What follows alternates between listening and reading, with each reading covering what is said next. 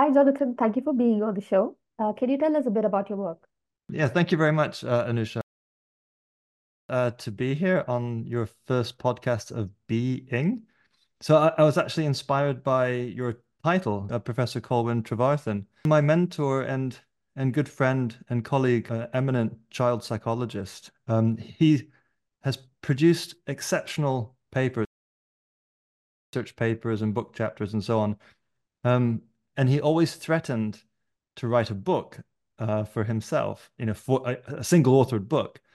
Um, and he was going to call that book Human Being, right? Okay. So, in other words, human being. Like I think something of the play on the word or the the, the roots of the word that, that you're playing on. Um, to to emphasize the point that that being in the world is very important, and there's something particular and special about being a human in the world um, that he is uh, has scholarly and scientific insight from doing now, gosh, 70 years of research. He's 93 in March. Wow. Um, and uh, and we're just getting together an Oxford University Press volume published in 2024 to celebrate him. So um, he's a superstar, and and your title of the podcast series reminded me of him, and I thought, well, this is something worthy to to support. So, so, so my background, I, I studied chemistry um, as uh, as an undergraduate and psychology in the United States, where you could do double double um, bachelor's degrees, right? Um, but I finished my degree in uh, the University of Leeds in England, which was only a single degree, so that was just chemistry, um, and moved into neuroscience because that was a natural transition from chemistry to um, understanding how those molecules were composed within neural systems um, that, that produced mine. So, so postgraduate study in neuroscience and then a PhD in developmental neuroscience to begin to understand and looking at the brain development to understand, well, how, how does that basic formulation of molecules within a you know single fertilized ovum, for example, with all its genetic material and um, organelles to be able to, to power it into the, the differentiated development of a very sophisticated organism like a, a mouse or a human being. Um, and and that was very fascinating studying molecular genetics. Um, but but I think my my real traction came discipline hopping from um, the PhD in developmental neurobiology to developmental psychology, right? So working with David Lee allowed me to understand the psychological root of everything that our minds are, right? So um, and and it was wonderful to move from psychiatry to that position because you know, ultimately studying psychology and neuroscience allows one to understand neuropsychiatric conditions better and then to give some kind of practical improvement, right? So because psychiatric conditions where the mind is something is is not working optimally, it's not not quite right. So um, so we want to be able to help that situation, but we need to understand how the mind is constructed or structured rather. So so Dave Lee um, was a Gibsonian psychologist. So he worked um, he was actually one of the first computational psychologists uh, in in the world at the time in the 1960s. Okay. Um, he was at the University of Cambridge with a computer science background, but doing a PhD in psychology, um, which was very rare at the time. So quantifying um, uh, the psychological phenomena at, at a high level. Uh, and he, then he postdoced, um, I think if I'm not mistaken, he postdoced at Harvard um, uh, and he was in the psychology department there, but he said it was rather boring. and he, and at the time, at the time, Gibson was becoming a well-known name at Cornell, which is not far away in in uh, in, in uh, upstate New York. Mm-hmm. So he went in and uh, moonlighted with um, with with Jimmy Gibson and worked with him for some years, developing a computational theory of of how we perceive the world and interact in that with that world um, of affordances um, with our own purpose, right? So, so these are the kind of key um, elements that that he devised. That's actually at the heart of what's now known as ecological psychology. Um, it's the self-environment coupling, right, through perception and the capacity for action, right? So we perceive the world and we then can then engage with that world with our with our own particular purpose, which is our sense of agency or our agentive capacity um, and it's this foundation that we can do something in the world which begins the formation of the self, uh, psychological self, right? Uh, and what, Gibby, what Jimmy Gibson's work did was say, well, the world is not a static world of images on in a textbook, which psychology had typically been studying, a facial expression of anger, a facial expression yes. of frustration, and so on. These are static images. He says, no, the world is constantly moving, and we're perceiving that moving, and we're engaging in that movement purposefully. And this is what Dave added on to it was a mathematical formula that described how we engage with that world purposefully. It's his so-called uh, tau variable, um, which is the basis of his tau theory which is effectively a theory of how we engage in purpose through action, right?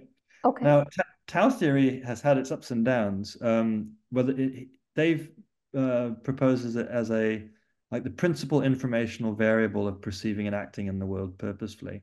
Okay. Um, and it was the favored theory for decades, but but then came under attack in the early 2000s, and is and is subsequently that sort of research area has has receded um, because it's not certain whether or not the tau variable itself is true. Okay, I'm getting a little bit technical here, but but the the um, the take home message is is uh, whether whether or not tau is used or not is, is not important. What Dave discovered and and really included in his theory was some basic principles that we're constantly moving in the world purposefully with little goal directed actions, which he called tau directed goal directed act tau directed okay. um, goal acquisitions, and that meant that we were constantly sort of bootstrapping our perception into the future, so-called prospective perception, that we're looking into the future at all times. Yes.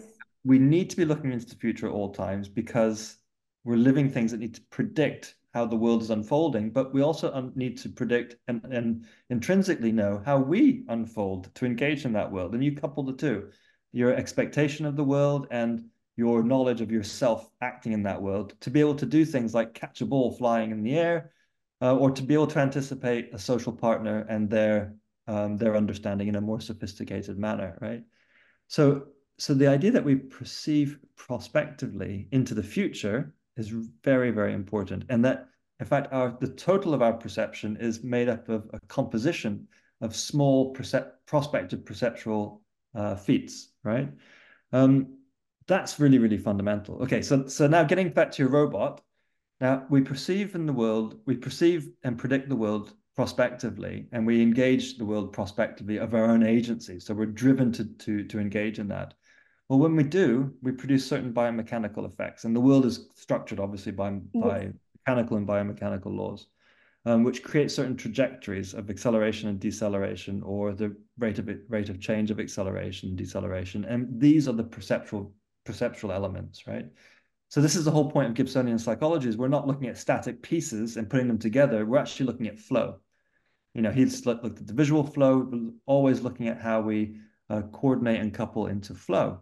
Now, we prospectively perceive flow, so we have to uh, prospectively control our flow to engage with the flow of the external world, right? Okay, so flow is all about the dynamics of bodies, right? So bodies are actually soft. We've got skeletons that are hard, right? And they're rigid, so they can uh, structure and, and make things quite precise in terms of our flow. But ultimately, they're they're they're soft, fluid things. Um, and movements are soft, fluid things that have particular dynamics, right? Okay, this is a major difference in terms of robot-human interaction. This is a major difference between how robots are organized and structured mechanically and, and computationally, and how biological systems or biological organisms like you know mammals humans, primates, uh, and so on, are, are, are organized and structured. Because, uh, because the robot is um, calculating its movements and positions uh, in a very mechanical manner. Um, and it's it's typically a rigid object that uses um, you know gears and levers uh, and or pistons or whatever um, to produce those movements, and they don't produce flow like they produce mechanical movements. That's why robots are you know block block-like um, uh, movements, which don't flow. Right, and you can program the flow into it, but actually roboticists have been reticent to do that with with very good effect. And you can also use um, other kinds of um, you know motion things that are more elastic or hydrodynamic or you know uh, uh, things like that. And and that's those are improvements uh, in in robotics certainly. Um, but ultimately, they they still retain this very mechanical property. So we don't perceive their flow. Um, and that's one thing that sets us apart is that we don't actually um, flow with the the robots don't flow with us, right? So so so that that's that's a kind of very basic issue. Um, but also they don't the, the robots themselves are not alive right? So they're not living things. And because they're not living things we can sense that because we see them as mechanical things imitating living things.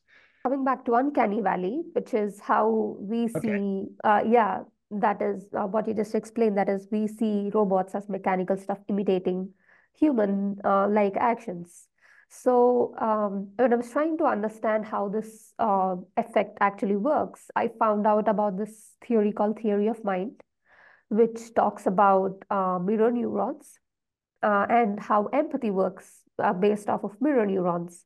So when two humans are talking, how we empathize with each other is by looking at subtle facial reactions and kind of mimicking them to understand how they feel and and this is how mirror neurons work and that is how empathy works. And when you're talking to a robot you can't necessarily have like you can't mimic mimic that. There is this huge visual non-verbal cues that you can't track off of a robot because um, it is not human.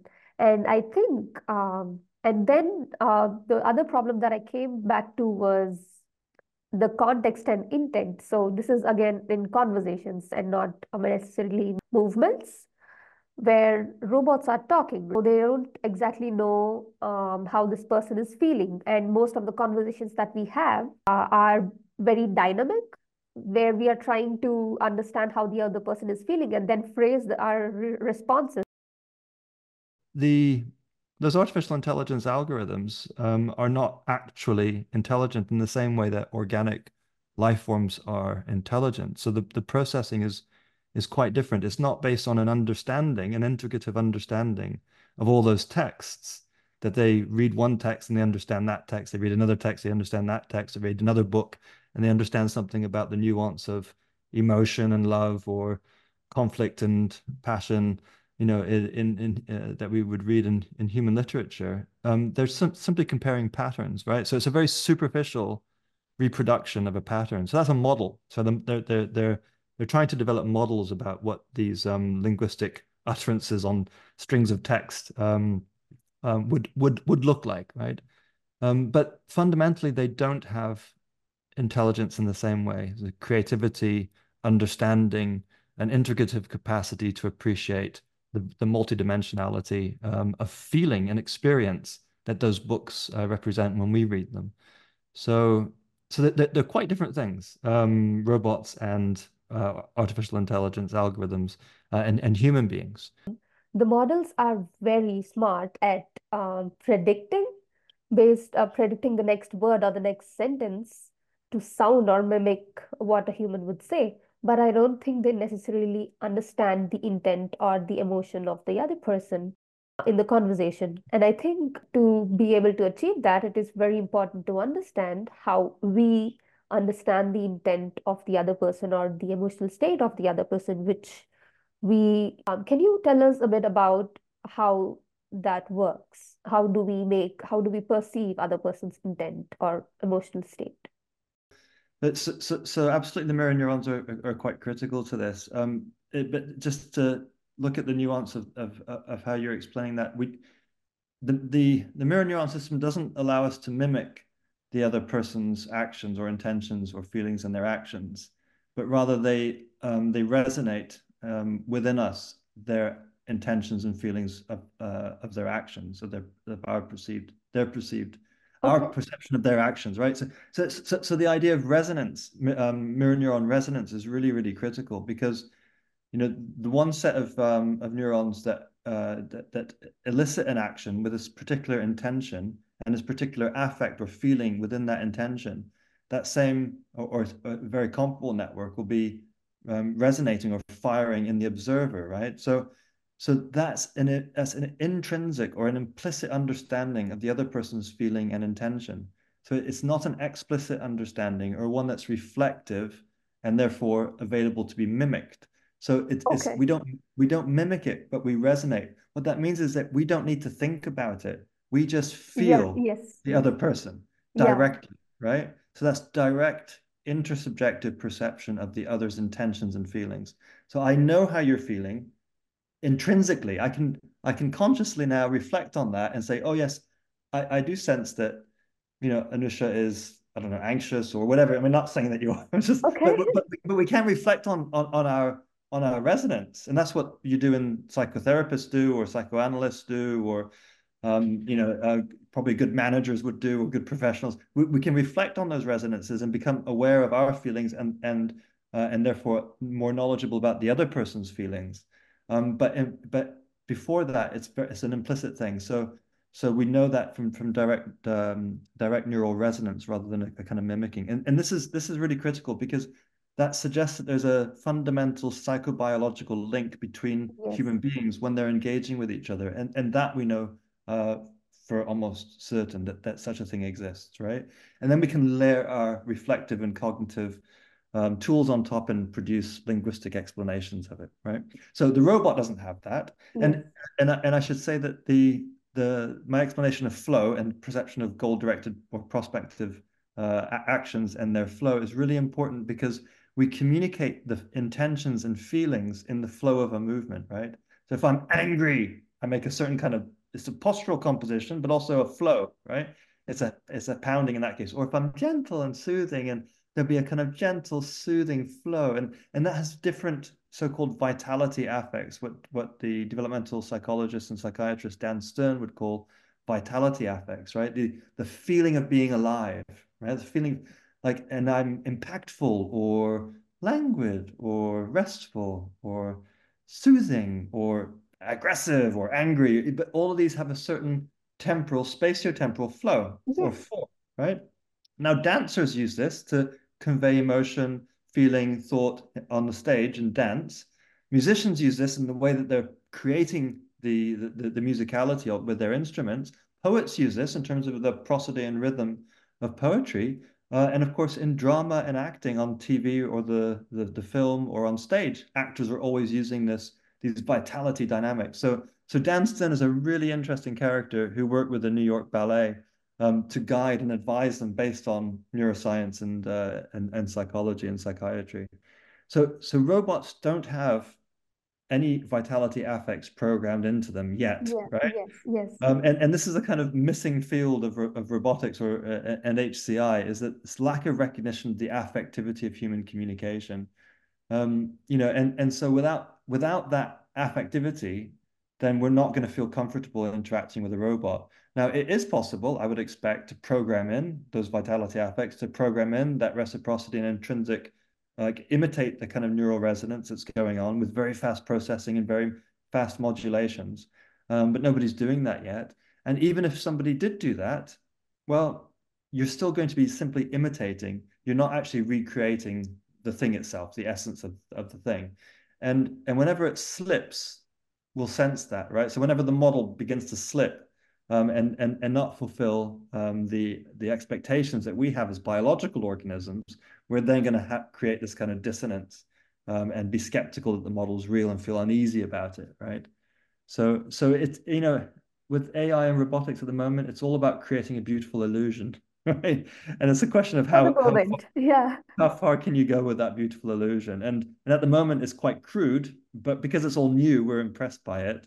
Um, it will get better, um, but so we'll get better at spotting the flaws as well. So, um, yeah. So anyway, I, I, wanted to pick up on that the, the, the neural resonance bit because it, it, it's really important. As soon as you start saying that we have to think about it, that we have to mimic, it suggests that we're actually cognitively processing information and then uh, acting out. But that's not the case. It's actually something much more fundamental yeah. that's tied to our physiology, our autonomic system, heart rate, arousal levels, feeling at a very basic level, at a primary level, not this kind of secondary or tertiary levels of awareness. Um, and it's really about how human beings are able to coordinate with each other. You know, I, am in Scotland, um, and we have the Scottish Enlightenment here, which followed on the coattails of the European Enlightenment. And Adam Smith was a Scottish philosopher who's very well known for his um, theory of um, uh, capitalism. You know, this this how self interest and material gain uh, ends up serving the common interest of the society. So, in other words, greed is good, capitalism is fine, and and he's often cited for this. But um, he he also wrote a book called um, The Theory of Human Sentiment uh, and Moral Reason, I believe. Um, in, in that book, which is a counterbalance to his treatise on capitalism, uh, he says that we all feel our fellow's feeling, you know, what he termed fellow feeling. So if my fellow is feeling uh, sad, I also feel sad, um, also with my fellow. Or if my fellow is uh, is is hurt or in pain, I feel my fellow's pain or hurt, and therefore there's a also a self-interest to help our our fellow in fellowship, right, in in, in companionship, um, which which spoke about our moral obligation to each other, which was in some senses self-serving because we don't want to feel pain, therefore we also don't want our fellow to feel pain. Um, but nevertheless creates a kind of social cohesion uh, and social harmony, and that that we intrinsically uh, are compelled to look after each other's um, emotional and affective well-being, uh, their psychological well-being. So, yeah, uh, thank you for explaining neural resonance. And yeah, I do agree with the fellow feeling concept. That is, I but I also think that everybody behaves a certain way or feels a certain way based on the experiences that they've had over their lifetime. I think they're all uh, shaped by their experience. Apart from the like the theory of mind, the next part was the social connect. The next question that, I asked was why do people communicate in the first place? And it, I think the the purpose of communication has evolved over time, like over ages. That is, initially it was just to tell stories, or gather data, just or like share information of resources or danger and then it started evolving and now we are in a time where people manipulate for positive or negative connotations to influence others and pursue it pursue others. So i think the purpose of communication has changed over time. And we do look for a social connection uh, when we are trying to connect to another person through communication. And i don't think that aspect like the social cultural aspect exists for robots so you're looking at the kind of semiotics or biosemiotics of meaning making.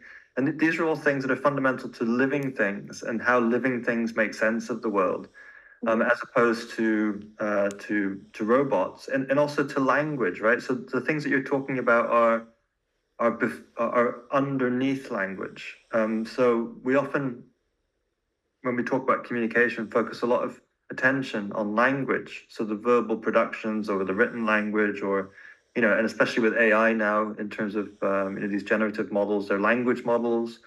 Um, so it's we, we we spend a lot of time on that, but but we're fundamentally pre-linguistic organisms, right? So so language is very helpful, but if you get rid of language, you can still have a meaningful life and a very rich and te- technical and capable life. Um, and indeed, there are many humans that don't have language um, or don't use language but they have very rich and meaningful lives. So, yeah. So, I, but I'm I'm impressed that that, that that you're taking the conversation there in the context of human computer interaction because for me it's a missing such a big missing piece. Um, and you know, human computer interaction, they've, they've, taken Gibson's work. So, you know, for the idea of affordances. So Gibson was the person who coined the term affordances. You know, we engage in, in the in the world of affordances, right? We perceive affordances. The keyboard affords typing, the steps afford stepping, the doorknob affords turning. You know, so so that, that we see that we see the world in terms of in terms of how we can interact with it. Um, but in terms of the, the embodiment of selfhood, um, the evolution of selfhood, the evolution of emotionality, the the development of communication from moving to meaning, I go back to Dave Lee, you know, we're looking at uh, organisms that perceive the world of affordances, but they perceive what can be done. So they're looking into the future. I can be turning that doorknob. I can be. This is the world of affordances of, of, of what we can do. And this is why Dave's work is so important because at the core of that self is a perceiving and acting, physically acting, motor, motorically acting uh, organism, right? That's generating its own consequences. Yeah, I yes. choose to reach out to catch that ball. Um, and I have the agentive capacity because I've got the muscular power and the quick reflexes to be able to reach out and catch that ball and stop that, you know, cricket runner or that baseball runner from from running around and and therefore you know save the game. Um, so so that's all about agency, power, uh, and the intricate capacity of perception uh, in light of the, the self uh, understood capacities of, of movement or action in the world. So it's perception, action, right? Absolutely critical. hinged on little goal-directed acts. So, so this is for me, this is the chemistry of psychology because it gets to the base or the molecules, I should say. It gets to the basic building blocks of, of our mind.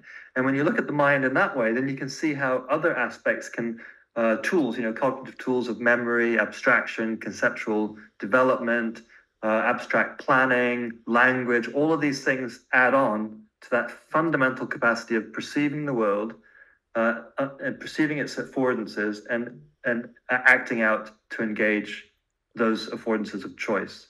So, so this is the work I've been doing with uh, in kind of multidisciplinary field um, with evolutionary studies, evolutionary biology. So, so, that's really important, and, and that kind of basic um, understanding of the mind as being uh, an agentive mind and one that also is appraising the world feelingfully with feeling. Um, and at the base of that is, I mean, this is going to be beneficial to me. This is going to be harmful to me. I'll move towards the beneficial, away from the harmful. But then there's all sorts of graded nuances as we develop in sophistication, which leads us to vitality affects, which Dan talked about. Um, so, so that, that's the basic building block of human development. So, and that is a fundamentally different platform on which to view human minds and human life than the kind of more me- mechanistic cognitive uh, neuroscience view which would say actually those systems are all just automated systems that are non-conscious, non-mental, um, you know, specific mechanistic uh, effects, and the mind is something else that's layered on top, which is which is sending commands down to the more primitive body and uh, and and, uh, and and creating behavior. And I, I, disagree with that view. I think it's fundamentally wrong. I think the mind is there from the very beginning, and we can see evidence of it in humans, even uh, in, in the late embryo stage. And it grows from that point up like a something much more fundamental, uh, which is part of it, its intrinsic psycho material, psychobiological structure. Um, and, and, and when you understand mind in, uh, intrinsic to the material of the biological organism, uh, and, and you appreciate that and you, you work your way down, um, well, you have a very different view about how robots ought to be constructed, for a start, uh, and and and therefore you have a deeper appreciation of why robots are just um, uh, robots, models or pictures yeah. of, of, of, of animate organisms. You know, so yeah. Um, you know, probably with enough computational power, they can also process moving images, um, but but they're but they're predominantly at the moment language models. At least these are the ones accessible to consumers.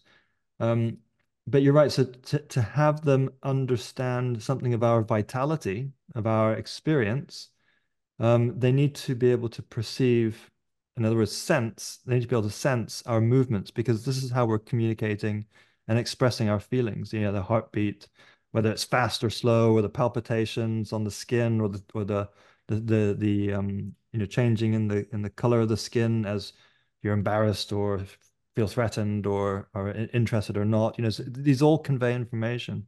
Um, and our body posture of course and and our uh, our vocal tone right? So the pitch the timbre the intensity of our voice these are all conveying they're not conveying just simply linguistic utterances. They're conveying something of our feelings and our interests and our levels of arousal and, and engagement um, and therefore, the, something of the vital meaning about the meaning of that interaction for one's own vitality, whether whether that's going to be you know uh, satisfactory, you know, satisfying, um, and beneficial, or or actually perhaps um, a threat, you know, to, to the vitality. Um, so you know, because you can be hostile or you can be friendly, right? So and that can be true of anybody, right? So that's so we're, we're constantly uh, sensing and appraising that basic primitive at that basic primitive level everything that's going on underneath language, right? So, so for for the um, computer to be able to really learn about human human minds um, and human behavior and be able to model that and give us information about the affective state, it's going to need to sense movement, um, not just not just emotionality is expressed in a static image, right? So, and and that movement happens in three dimensions, and and the technologies is building where actually computers will have access to all that information. So, so I, I, have no doubt that is the directionality um, of, uh, of, of human computer interaction development, and that needs to be done because without the computer understanding our affectivity, our arousal, and our intentionality, and what we appreciate or don't appreciate in our in our social lives, then then at the moment, you know, these models are going to be very limited um, to just providing information. Maybe that's better. I don't know um, because I don't know what it's like to interact emotionally with a uh, with, with with a with a robot or a computer. But at the moment, there's just not that opportunity, right? So, um, so that is the that is the the course of development, and that will happen um, because it's a very obvious road to go down. But I should just remind the listeners that even when they begin to model our intentionality and begin to model our affect affective expressions made in movement, um, it still does not mean that those computer models are experiencing affectivity themselves or are experiencing our intentionality or their own intentionality themselves. And I mean, and there's a really fundamental structural reason why that's the case. And I can go that into that in a at, another time. But fundamentally, the way that information is organized and processed within these systems um, is is um, is qualitatively different. So it's it's uh, it's not on the same um, level as uh, or the same class, I should say, of information processing as even basic organisms like cells or or simple multicellular organisms. So um, yeah, I think that that's that's a real fundamental difference. So in the last 20 years, however, um, the idea that consciousness can be a topic of study um, has has really gained traction um, because before that time, uh, consciousness was considered a bad word in science, um, and the reason why it was is because science was really fixated on on the the material things, the material aspects um, of, uh, of of reality, but of the biology of physics, um, maths, uh, and, and and so on, the molecules and the genes and and and what have you. And psychology struggled, you know, as a discipline to find its position in amongst the so-called hard sciences, um, which of which biology biology would be one. Um, and so consciousness being such a kind of um, ethereal concept was dismissed as being something unscientific. Um, however, and psychology as a whole, I mean, if we go back to behaviorism, um, it psychology, uh, the scientific psychology tried to get rid of subjective experience as a topic of study. Um, that that phenomenology of experience, it dismissed at least the kind of Anglo-American version of academic psychology. There were other streams: psychoanalysis, psychotherapy, psychodynamics, um, uh, and, and so on, phenomenology and continental philosophy, uh, and many others that had um, a, a, very strong tradition of studying experience and therefore consciousness. Um, but they didn't get the funding like what the academic psychologists were, were trying to achieve. So, um, but this is all changing, and it's ch been changing for the last 20 years with um, societies such as the Scientific Study uh, uh, for uh, Consciousness or Consciousness Studies and, and so on. So um, it has improved, um, but we still get um, I think, caught up in very sort of ivory tower type debates about. I had Greek friends, and my Greek friends were beautiful, and they said, "Come to Greece for the summer." And of course, it's a great place to go for the summer. And we are on the island of Paros, um, which is a beautiful Cycladic island um, where my friend grew up, and and we were having a good time. Um, and there was a church because you know Greece is full of um, very beautiful Greek Orthodox churches, and there were a lot of um, monks or or um, priests in, in their full habit um, with the big white beards and the black robes, you know, walking um, along the harbor, going into this beautiful stone courtyard uh, where there was a Greek church and a cloister, and it was a, and they had a poster on the outside, um, and the poster said "scientific conference." it was a scientific, uh, it was a scientific conference. Uh, so, so that made me think, well, this is science and it made me question the word what's the word science right because i thought i was a scientist i was a chemist and a neuroscientist and becoming a psychologist and know, these were sciences. And so what were the priests greek orthodox priests doing? Talking about science right? They were religious people. They didn't, they didn't do lab work you know? I thought so I looked into, you know, in, in science, in the word, the, the, the origin of the word um, psi, psi is, is, is know, is to know, right? So science, science or, con, or psi, to know, the word, uh, the, the Greek root SCI is, is simply to know. So their, their conference is about knowledge. So their conference on science was about knowledge, right? So science is knowledge, or it's the, um, the, the institution of generating knowledge. So consciousness, con psi, so con, C-O-N is with, right? So it's the Latin root for with. So con sci is with knowledge, and if you add the us, it's uh, it's the state of. So conscious or the the, the being with. So the con conscious is the state is the state of being with knowledge, and the ness is the sort of um, the, the the state around which. So so conscious or to be conscious is to be the state of of being with knowledge, right? Um, so science is not only uh, the the domain of uh, chemistry and what, what we would call the empirical sciences, the experimental sciences, um, but it's actually a state of having knowledge, right? So consciousness is is is. So my assumption was that to make a robot more smarter and more um, conscious we need to move towards a, a direction where it has the ability to sense the world in more senses than just text or images. But looking at the findings of the origins of consciousness, I think the idea for a being to know ab about its environment, there's certainly more than just sensing its environments. It's about being conscious. Um, I, I, I still find it mysterious and uh, very interesting to learn more about it, but I think that will be for another episode. So I look forward to all the podcasts to come um, and we can explore this topic. And it's a very important topic because it allows us to understand something of our human nature, but mm -hmm. also all those wonderful, shiny technological toys that are in front of us, you know, robots or computers or phones that have new artificial intelligence capabilities. So I think it'll be fun.